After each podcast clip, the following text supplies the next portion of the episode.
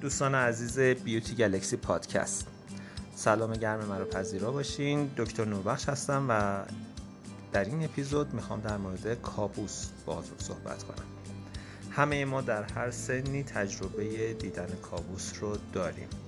اما کابوس چی هست و چرا ما کابوس می‌بینیم در واقع چیزی که واضح هست کابوس ها فقط برای این نیستن که ما رو بترسونن و نذارن که ما از خوابمون لذت ببریم. کابوس ها واکنش مغز ما برای مقابله با احساسات منفی هست. که این احساسات منفی می‌تونه خشم باشه می‌تونه ناراحتی باشه و یا حتی ترس. تو موقعیت های فراونی ما دچار کابوس میشیم. مثل از دست دادن یکی از نزدیکان مثل از دست دادن یک رابطه عاشقانه مثل استراب شدید. مثل از دست دادن کار و یا هر چیزی که باعث یک استراب و خشم شدید و یک ترس شدید در ما بشه می‌تونه در شبهای بعد از اون ما رو دچار کابوس بکنه. فرقی نمی‌کنه که اون صحنه کابوس چطوری طراحی شده و ما چه صحنه ای رو می‌بینیم. ولی اون کابوس به این درد می‌خوره که مغز ما داره خودش رو برای یک تهدیدی آماده می‌کنه و داره یاد می‌گیره که اگر تو عالم واقعیت با اون تهدید روبرو شد چطوری واکنش مناسب انجام بده؟ خب دوستان الان که علت دیدن کابوس رو فهمیدیم راهکار درمانش هم دقیقا توی همین علت نهفته است. یعنی مغز ما قرار یاد بگیره با موقعیت خطرناک و منفی چطوری برخورد کنه.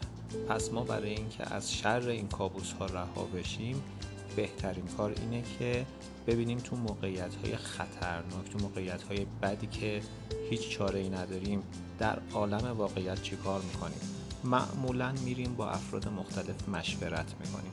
پس یکی از راه های درمان کابوس ها این هست که در مورد کابوس با افراد دور برمون با دوستامون با نزدیکان با خانواده صحبت بکنیم و اون صحنه های کابوس رو توضیح بدیم و این باعث میشه که مغز ما یواش یواش از اون حالت ناخودآگاه تبدیل به خداگاه کنه اون کابوس رو و دیگه مانع دیدن کابوس در شبهای آینده بشه.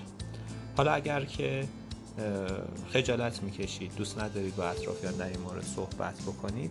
یکی از راه های دیگه این هست که صحنه های اون کابوس رو گرچه خیلی پراکنده گرچه خیلی مبهم گرچه در کابوس ها معمولا اون سناریو یا صحنه کابوس ممکنه خیلی یه دفعه عوض بشه هیچ ربطی به هم نداشته باشه ولی همون صحنه ها رو تا اونجا که یادتون میاد روی کاغذ بنویسید و همین نوشتن باعث آموزش مغز میشه و یواش یواش شما بعد از یه مدت دیگه کابوس نمی‌بینید. خب بعد از اینکه نوشتین کاغذ رو میبندین و همون بستن کاغذ و دور انداختن اون کاغذ به صورت نمادین پایان اون کابوس خواهد بود.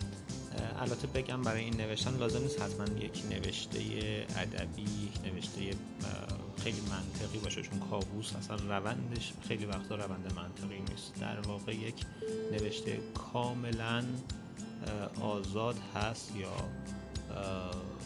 به قول خارجی ها free writing هست و لازم نیست که شما از هیچ منطقی توی این نوشته تبعیت کنید. هر چیزی به یادتون میاد می نویسیم و بعد کاغذ رو دور میریزیم و اگر اون کابوس واقعا باعث شده که شما خواب خوبی نداشته باشین بعد از اینکه این نوشته رو نوشتین و کاغذ رو دور انداختین سعی کنید یه پنج دقیقه یه استراحت مختصری یه خواب مختصر یه چرت مختصر داشته باشین که اون انرژی که شبانگاه از دست دادین رو مجددا بازیابی کنید امیدوارم که این نکته هم مد نظرتون قرار بگیره تا درود دیگر بدرود.